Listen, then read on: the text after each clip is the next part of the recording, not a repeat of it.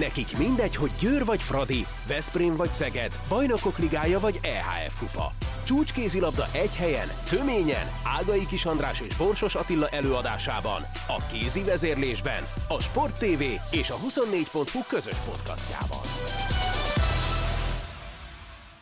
Sziasztok, ez itt a kézi vezérlés második videós változata Borsos Attilával és Ágai Kis Andrással és a kézilabdával. Természetesen ebben a cirka fél órában kézilabdázni fogunk a Skype segítségével. És ugye abban maradtunk korábban, hogy mindig választunk egy témát, egy témakör. Legyen ez a téma és a témakör most a pénz, szerintem ez a mai beszélgetésünk, ez leginkább a pénz körül fog forogni, meg természetesen a labda körül, mert hát ennek az egész, egészen borzalmas helyzetnek ugye rengeteg anyagi vonatkozása is van, és erről egészen konkrét információink is vannak, már mint abban a tekintetben, hogy egy két férfi élcsapatunk, a Szeged és a Veszprém már is bejelentette, hogy nem tudom mi a pontosabb fogalmazás, hogy pénzügyi racionalizálásokat terveznek, és akkor kezdjük ezzel, hogy tudsz-e te erről bármilyen konkrétumot? Konkrétumot nem tudok, nyilvánvaló, hogy még nincs abban a fázisban szerintem egyik klub sem, hogy már kész megoldással rendelkeznének. Annál is inkább, mert azt azért mindenki hangsúlyozza, hogy bármilyen megoldást is ö, ö, találnak ki, vagy, vagy ö, dolgoznak ki, ahhoz mindenképpen a játékosoknak a, a pozitív hozzáállása és a, a kooperálása ö, szükséges. Tehát itt azért azt kell ö, látni szerintem, hogy, hogy mindenképp össze kell hangolni a gazdasági problémákat, a sportszakmai kérdéseket és a jogi természetű korlátait a, a helyzetnek, amit persze érdekes módon ugye pont a jogi természetű kérdések azok, amit ezerféleképpen lehet magyarázni, mert akivel hát, együtt beszél... Kevesen tudják, Attila, bocsánat, kevesen tudják, hogy te ugye doktor Borsos, te jogász is vagy, nem? Igen, igen, és egyébként mióta ez a karantén van, meg ez a kézilabdamentes élet, azóta sokkal inkább a, a jogászi agyamat dolgoztatom, vagy próbál, próbálom meg fejteni, hogy, hogy jogilag hogy lehet ezeket a szituációkat igazán jól kezelni. És azért akárkivel beszélek jogi végzettségű emberrel, soha nem ugyanaz a vélemény. Tehát itt, itt az a szép ebbe a dologban, hogy mondjuk a jogban egyáltalán ez a szép, hogy bár vannak jogszabályok, meg jogelvek, de azért mindenki úgy értelmezi, hogy akarja. De a legvégén, hogyha nem értenek egyet a felek, akkor majd eljut a bírósághoz, és akkor a bíróság valamilyen döntést fog hozni. De lényeg az, hogy, hogy Igen, ebben a tekintetben is nagyon megoszlanak azért a, a vélemények, hogy, hogy mit tehet a, a munkáltató, meg mit nem tehet. Jó, akkor te hogy látod ezt az egészet tényleg tök gyakorlati síkon? Itt csak akkor képzelhető el szerinted valamiféle konkrét döntés, hogyha megegyezés születik a klubvezetés, és külön-külön a játékosok között. Tehát akkor most mondom tök konkrétan. Szűcs Ernő Péter behívja Bányidi Bencét, leülnek egymással szemben, nyilván nem Skype-on, hanem másfél méterre. Így, így egymással is megbeszélik, hogy mostantól mennyivel legyen kevesebb, és, és hogyan? Ezt, ezt így kell a gyakorlatban elképzelni? És mi, Szerintem... van, ha nem, és mi van, ha nem értenek egyet? Szerintem a, a, ez a legvége a, a dolognak, mert ugye itt mindenki, nem egy kollektív szerződés van, hanem, hanem mindenkinek egyénileg vannak munkaszerződései a, a játékosok és a, a klub között.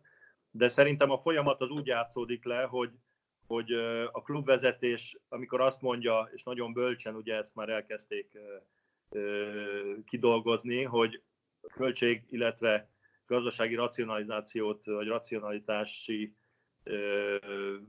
átgondolást kell végrehajtani a kluboknál, az, az egyrészt arra vonatkozik, hogy a bevételeik közül mi az, ami megmarad, meg mi az, ami nem, és mennyi része marad, meg mennyi része nem, hogy tudnak tárgyalni a, azokkal a partnereikkel, akiktől a pénzt kapják, hogy milyen részben, milyen százalékban csökken egyéb a, a, mondjuk adott esetben a bevételük, és ehhez képest kell ugye megnézni a költségszerkezetüket.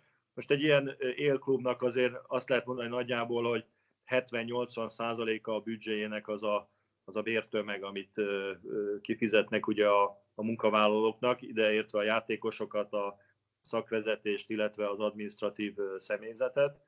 És tehát ebből kifolyólag nyilván, amikor a költségeket kell farag, farigcsálni, akkor a, a, a bérek egyből szóba fognak kerülni.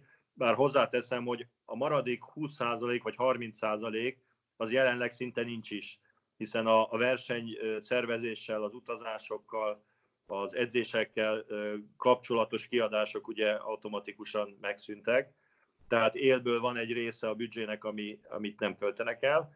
Na most a, a játékosokkal kapcsolatban azért mondom, hogy mindenképpen megegyezés szükséges, mert tehát amennyire én ismerem, a munkaszerződései játékosoknak ilyen esetekre nem térnek ki, amit ugye nagyjából Viszmajornak hívunk, de azért nem feltétlenül minden tekintetben ez egy, ez egy Viszmajor helyzet. Tehát mindenképpen meg kell egyezni valahogy a munkavállalókkal. Egy kézilabda csapat esetében szerintem az a, az a jó, vagy az a követendő megoldás, hogy valamilyen kollektív ajánlatot tegyenek a játékosoknak, amit a csapat maguk között megbeszélnek, hogy mit tudnak elfogadni, mit nem tudnak elfogadni, és utána kell minden játékossal ezt külön megegyezésre jutni. Kicsit hasonlatosan, mint ami a, a futballistáknál hallod jobbról-balról, hogy, Igen. hogy erre mindjárt, erre mindjárt azt mondják, hogy, hogy erre meg arra hajlandóak. Erre mindjárt rátérek, csak most, hogy így beszélgettünk, eszembe jutott, hogy hála Istennek nagyon jó kapcsolatot ápolunk a szegediekkel, a veszprémiekkel, a győriekkel is. Ugye talán ennél a klub, három klubnál, mondjuk a Fradinál, ez egy picit más a helyzet, megy abszolút mértékben üzleti alapon és nagyon nagy tételben a, a biznisz, hogy, hogy én föl fogom ajánlani Tücsernő Péternek és Csík Zoltánnak és Barta Csabának is, hogy kapcsolódjanak be majd jövő héten mondjuk a beszélgetésbe, és mondják el konkrétan, amit elmondhatnak, hogy náluk mi a helyzet, mert sokkal jobb, mint hogy mi találgatunk, hogy ez hogy mehet, én borzasztó kíváncsi vagyok, hogy ez a gyakorlatban hogy működik, és remélem, hogyha lesz mondani valójuk, mondandójuk, akkor el is mondják nekünk, és akkor sokkal előrébb vagyunk.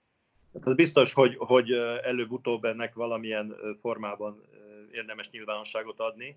Ugye azt azért el kell mondani, hogy ahogy elkezdtünk így matekozni, és akkor ugye nyilván azok a költségek, amik a, a, amikről beszéltünk, az utazás, etc., azok nincsenek, tehát ennyivel már csökken a kiadás.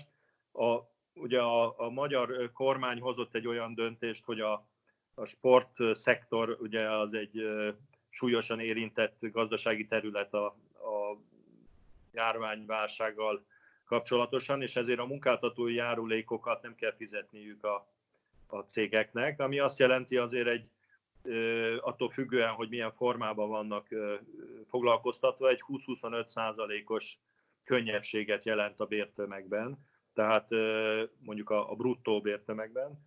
Tehát ez azt jelenti, hogy, hogy hogyha azt mondjuk, hogy a 100% a kiadás, abból mondjuk 20%-ot megsporolnak, mert nem kell, nem, nem él a klub, egy másik 20-25-öt megsporolnak avval, hogy, hogy nem kell ugye járulékot fizetni, akkor tulajdonképpen ahhoz, hogy mondjuk a, a fél a költséget lefelezzék, ahhoz egy mondjuk egy 10-20 százaléknyi nettó jövedelem visszatartást vagy, vagy csökkentést kell a játékosoknak szerintem elfogadnia, ami pedig abszolút tárgyal, tárgyalási alap szerintem mindenkinek.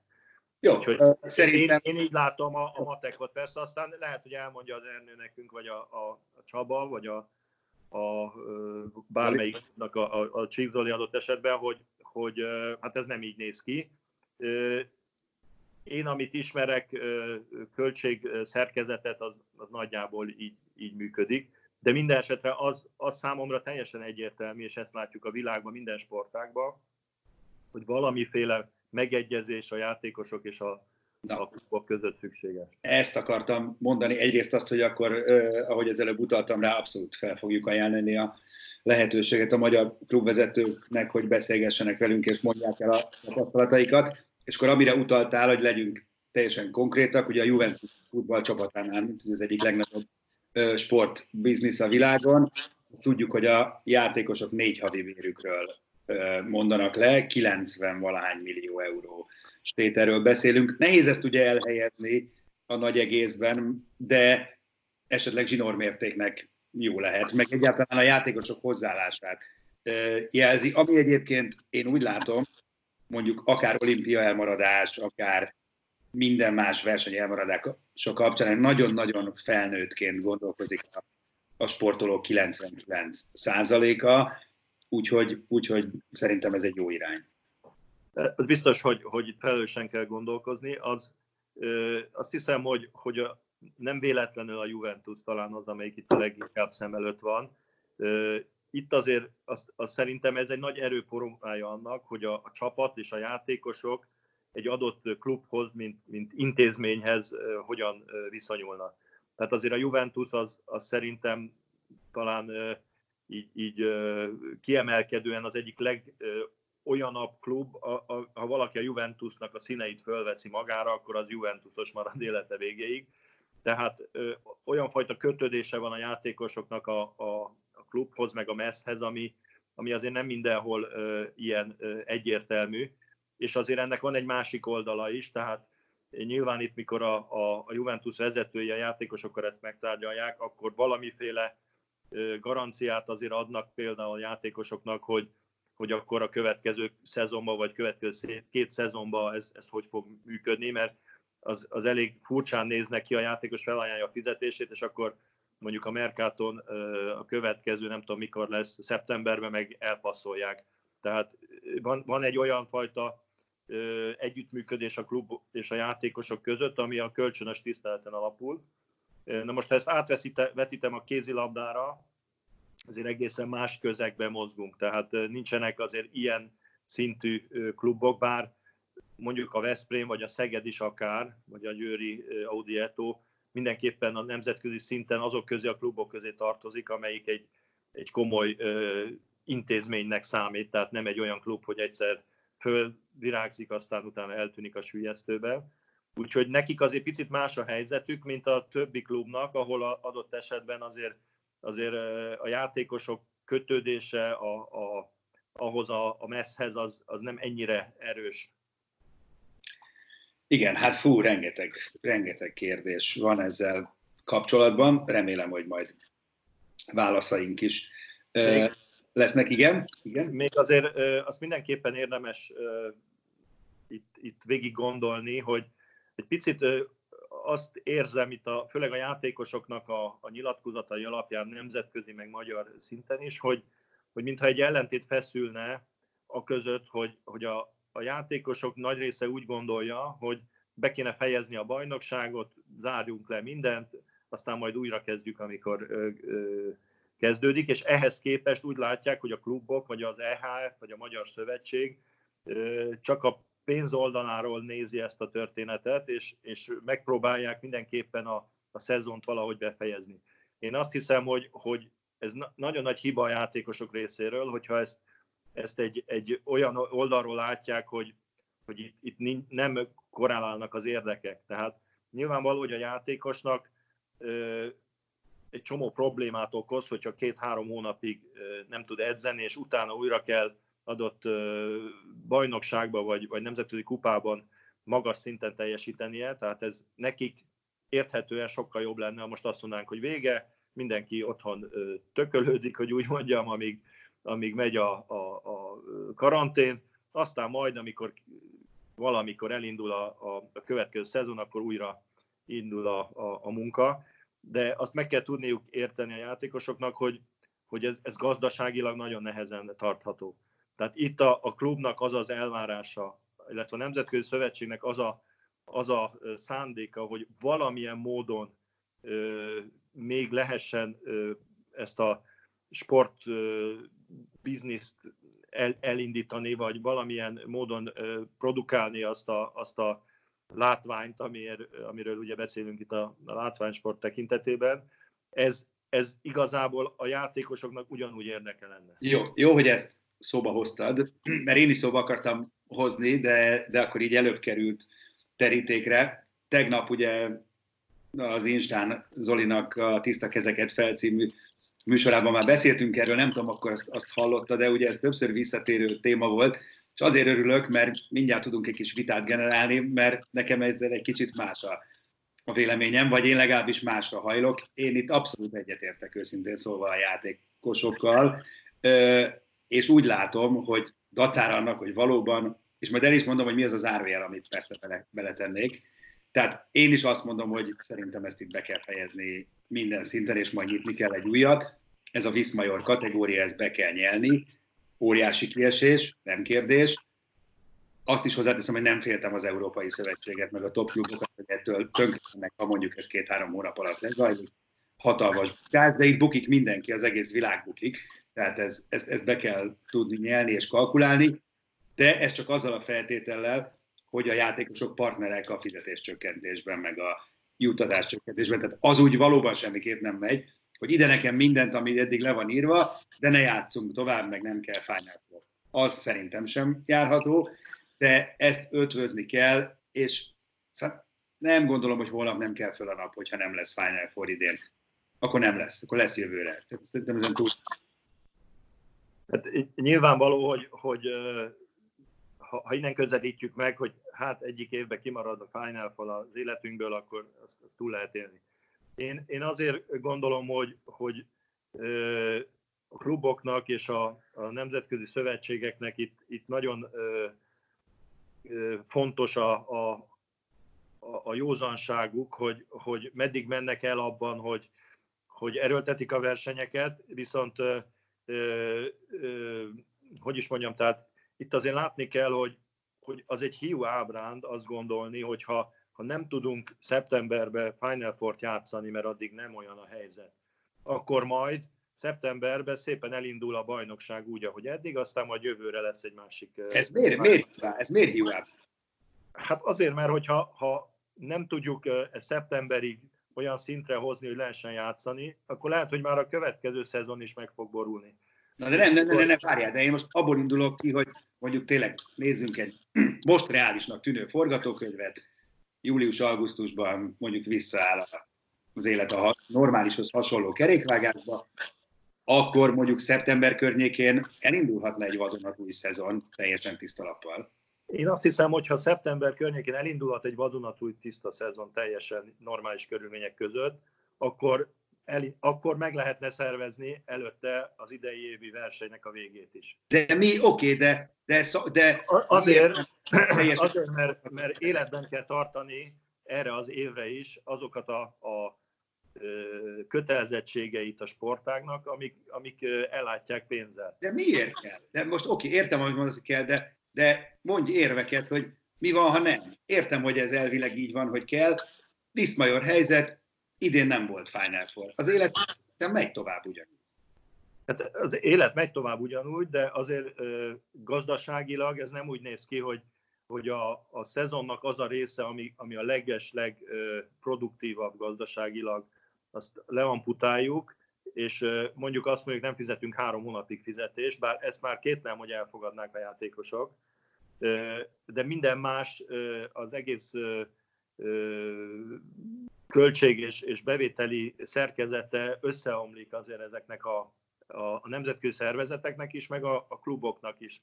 Tehát itt... itt de hogy érted hogy, hogy, hogy összeomlik? Várj, várj, várj, de konkrétan, mi, mit értünk az, hogy összeomlik? Szerinted, ha nem lesz augusztusban egy szakmailag nagyon nehezen értelmezhető Final Four, ezt tegyük hozzá, akkor összeomlik az Európai Kézilabda Szövetség? Vagy a, én hát ezt, de például, például a, a a TV közvetítő társaságok nem fogják kifizetni azt a pénzt, amit már adott esetben el is költött az EHF. A kluboknak szánt pénzeket nem fogják megkapni.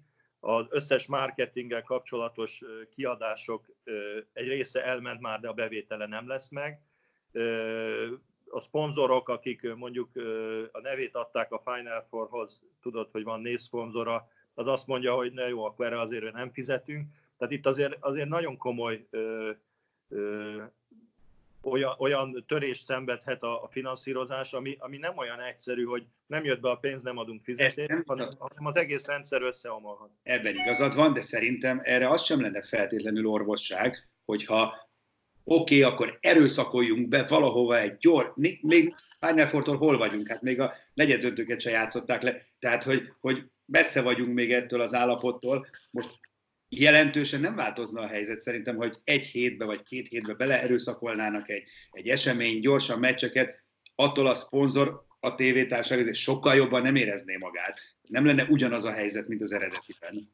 Hát nem, nyilvánvaló, az eredeti helyzetet nem tudjuk visszaállítani. Tehát itt, itt az a kérdés, hogy hogyan tudjuk mérsékelni a, a, a károkat, és mondjuk, ha a tévétárságok szempontjából nézem, az, hogy egyáltalán nincs meccs, meg az, hogy nem jó időpontban adott esetben, nem úgy, ahogy szeretnénk, de van, az még mindig jobb. Arról nem beszélve ugye, hogy itt érzésem szerint ez még egy, egy üzleti opportunitást is jelenthet, hogyha a, mondjuk az a sportág, amelyiket ebbe az időszakban újra tudják indítani, és nyilván a te, adott esetben még zárt kapuk mellett is, viszont a televíziótárságok tudják közvetíteni, az egy, az egy komoly lehetőség, mert azért most belegondolsz, ősz otthon a karanténban, nézed a tévét, és állandóan csak régi meccseket látsz. Ha most bármilyen sportágban lennének friss meccsek, akkor arra azért elég sokan ráugrálnak, ráugrálnak a nézők. Arról nem beszélve, ugye, hogy a sportfogadási biznisz, ami azért ne felejtsük el, hogy, hogy egy sokat szidott dolog, meg így, meg úgy negatív előjelekkel is illetik, de azért, azért rengeteg pénzt generál a sportnak is, legális pénz, most nem arra beszélek, amikor fogadnak a játékosok, hanem és ott is ugye egy óriási asszály van, tehát nincs mire fogadni. A valamely, nézd meg, most, most mindenki a, a fehér orosz futballbajnokságot nézi. Tehát én azt gondolom, hogy ezeket a dolgokat mindenképp érdemes átnézni, és a játékosoknak nem szabad arról az oldalról tekinteni erre, jaj, hát ez megvan erőszakolva, hát ez nem jó senkinek. hát neki is fontos, és azt gondolom, hogy, hogy a játékosoknak professzionálisan kell hozzáállni a munkájukhoz, mert minden más munkahelyen, hogyha azt mondják, hogy már pedig augusztus 1-től bemész dolgozni, akkor be kell menni dolgozni. Várjál, de oké, okay, de ez most egy nagyon ö, ügyes, bár gondolom nem szándékos csúsztatás volt, én nem azt mondom, hogy nem menjen be dolgozni, ha az is bemegy dolgozni, hogy elkezdi az új szezont, tehát a játékos ugyanúgy folytatja a munkáját, ha elkezd egy új szezon, és neki szerintem ugyanannyira fáj, hogy megy a kukába ez a pár hónap. Nem gondolnám, hogy sokkal kevésbé fájna. Lehet, hogy nem anyagilag, de neki meg ez az élete, hogy megnyeri a Final Four-t, meg fölemeli a kupát. Ettől őt most megfosztotta az élet. Csak szerintem ezen úgy kell gondolkodni, hogy ez most az élet, vagy ez a nyomorult vírus fosztotta meg. Ez egy totálisan bizmajon helyzet. Igen, de szóval nekem van egy ilyen nagyon nehéz agyberendezésem, mert ugye egyszerre látom a, a dolgokat a játékosok oldaláról, mert ugye elég sokáig játékos voltam, és, és tudom, hogy egy ilyen szituációban persze elmegy a Final, a bajnokság vége, de azért tök jó, hogy otthon lehet egy picit lenni. Amikor nézem azokat a képeket, hogy a, a kisgyerekeikkel a játékosok mennyit vannak otthon, akkor nem, nem az jut eszembe, hogy hogy sajnálják, hogy most otthon kell lenni a gyerekeikkel, tehát ez egy olyan különleges alkalom, amit minden játékos nehezen él meg, mert persze szeret kézilabdázni, de azért azt mondja, hogy ez nem olyan nagy probléma. És azon kívül, hogy, hogy a játékosok szemszögéből, ami a legnehezebb, az a motivációs kérdés. Tehát azokat a edzéseket, amiket otthon végeznek, ugye, hogyha tudják, hogy egy adott időpontban lesz egy verseny, amiben formába kell lennem legalább fizikailag, akkor azokat a, a feladatokat más intenzitással, más motivációval végzik, mint hogyha arra gondolnak, hogy hát majd valamikor szeptemberben vagy októberben játszunk, most küldött nekem az erőléti edző egy ilyen kínzó dolgot, tehát majd valahogy megcsinálom. Az nem ugyanaz a munka, mint mikor tudja, hogy huha, július végére itt kell a szobába edzenem, de valahogy össze kell szednem magamat, akkor egészen másképp csinálják a dolgokat, és, és képesek magukat megerőszakolni olyan irányba, hogy, hogy fájdalmat okozzanak, és a, a, a komfortzónájukból kimenjenek még a házi edzésekkel Jó. is. Oké, okay, nézzük egy gyakorlat. Ez most jelenleg nem így van. Tehát... Világos. Oké, okay. ebben nem fogunk zöldágra vergődni, de nem baj, mert legalább él a műsor. Konkrét kérdés. Szagózen egy PSG kill meccsen melyik csapatban játszana nálad egy augusztusi Final Four-on? Én azt gondolom, hogy meg kell mondjam, hogy azokat a játékosokat, így a Szagózen, meg a Luisa Bingo például, akik most erre nyilatkoznak, azok ezt elég gusztustanak tartom. De most nem, nem, de ez én kérdeztem.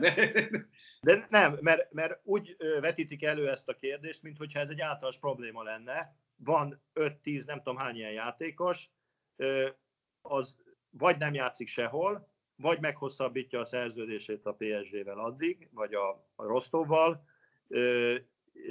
a Kielbe semmiképp nem engedném, hogy játszana. Értem. Jó, nem, egyébként még ad abszurdum előfordulhat, hogy kell ilyen kérdéssel foglalkozni. Most ez elég távolinak tűnik, és minden megoldás nagyon-nagyon nehézen képzelhető el. De, hát... de azt, azt kell azért látni, hogy nyilvánvaló, hogy, hogy egy ilyen helyzetben nem lehet mindenkinek megfelelő megoldást találni. Tehát valakik nem fognak jól járni, egyik-másik játékos, vagy ott esetben klub, de, valaki, hát de nem valaki, hogy nem fognak jól járni. Nem, hogy...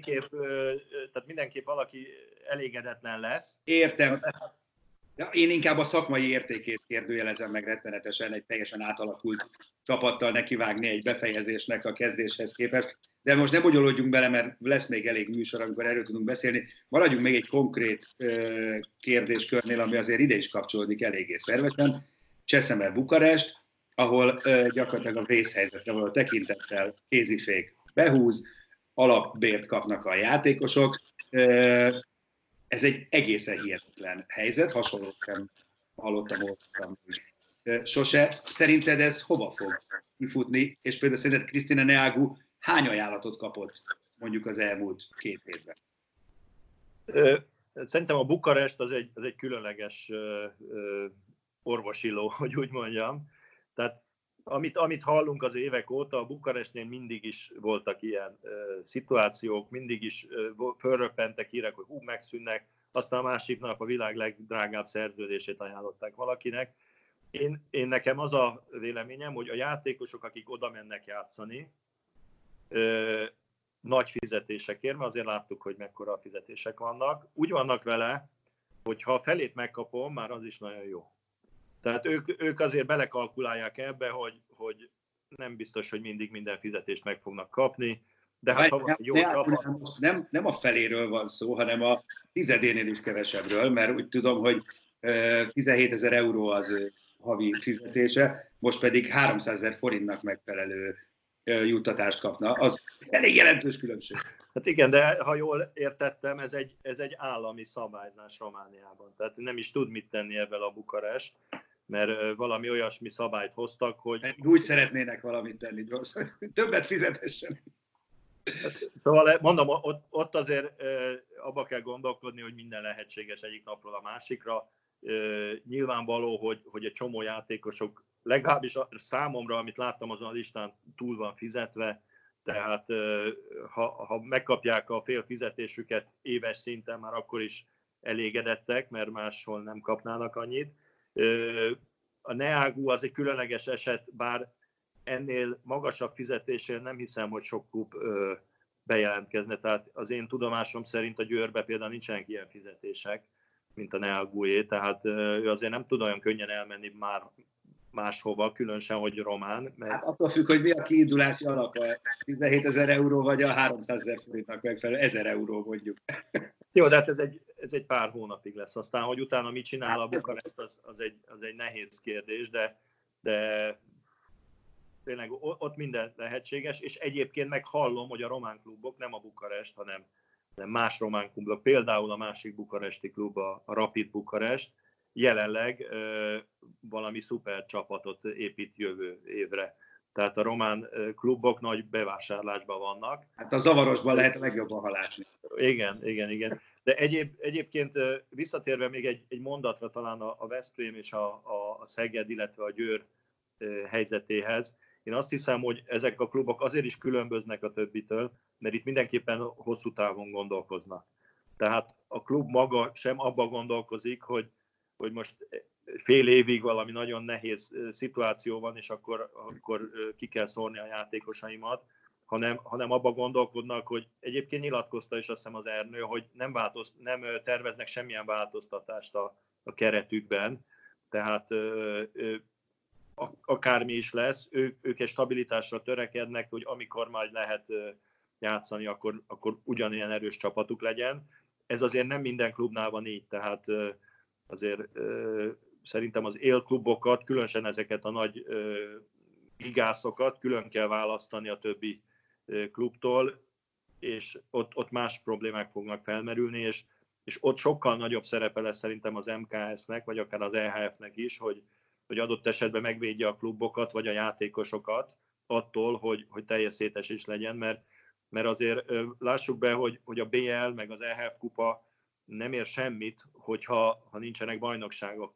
És a Veszprém meg a Szeged, ha ketten maradnak a magyar szintéren, és nem lesz kivel játszaniuk, akkor azért az nem hát, lesz. Jó, felvet, felvetettél egy nagyon érdekes kérdést, ebben nem most fogunk belebonyolódni, de számomra az sem elképzelhetetlen, hogy mindez a szörnyű állapot, ez generál valami teljesen új felállást, amit azért már elég régen pedzegetnek itt ott, ott, tehát a Veszprém és a Szeged eddig is egyedül maradt. Ők aztán pont jól meg lennének magyar bajnokság nélkül.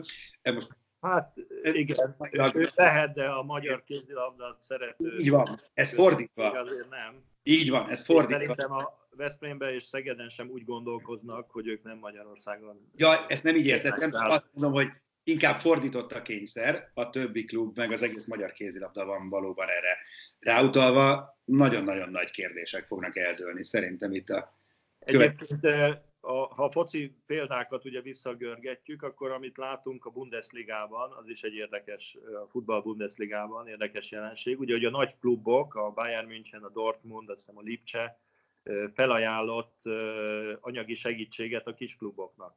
Így van. A szolidaritás nem csak a játékos klub viszonyban kerülhet előtérbe, hanem adott esetben a klubok között is. Pont azért, hogy, hogy a, a a, a biznisznek az alapját megmentsék. Valóban. Na, hát szerintem kimerítettük témában is, meg időben is a, a lehetőségeinket. Nagyon sok labdát feldobtunk, és igyekszünk majd őket le is csapkodni, és tényleg lehetőséget teremtünk mindenkinek igazság szerint, aki hozzá akar szólni. Mára ennyi volt a kézi vezérlét. Még az is lehet, hogy jövünk rendkívüli kiadással, ha nem, akkor egy hét múlva. Biztos. Sziasztok!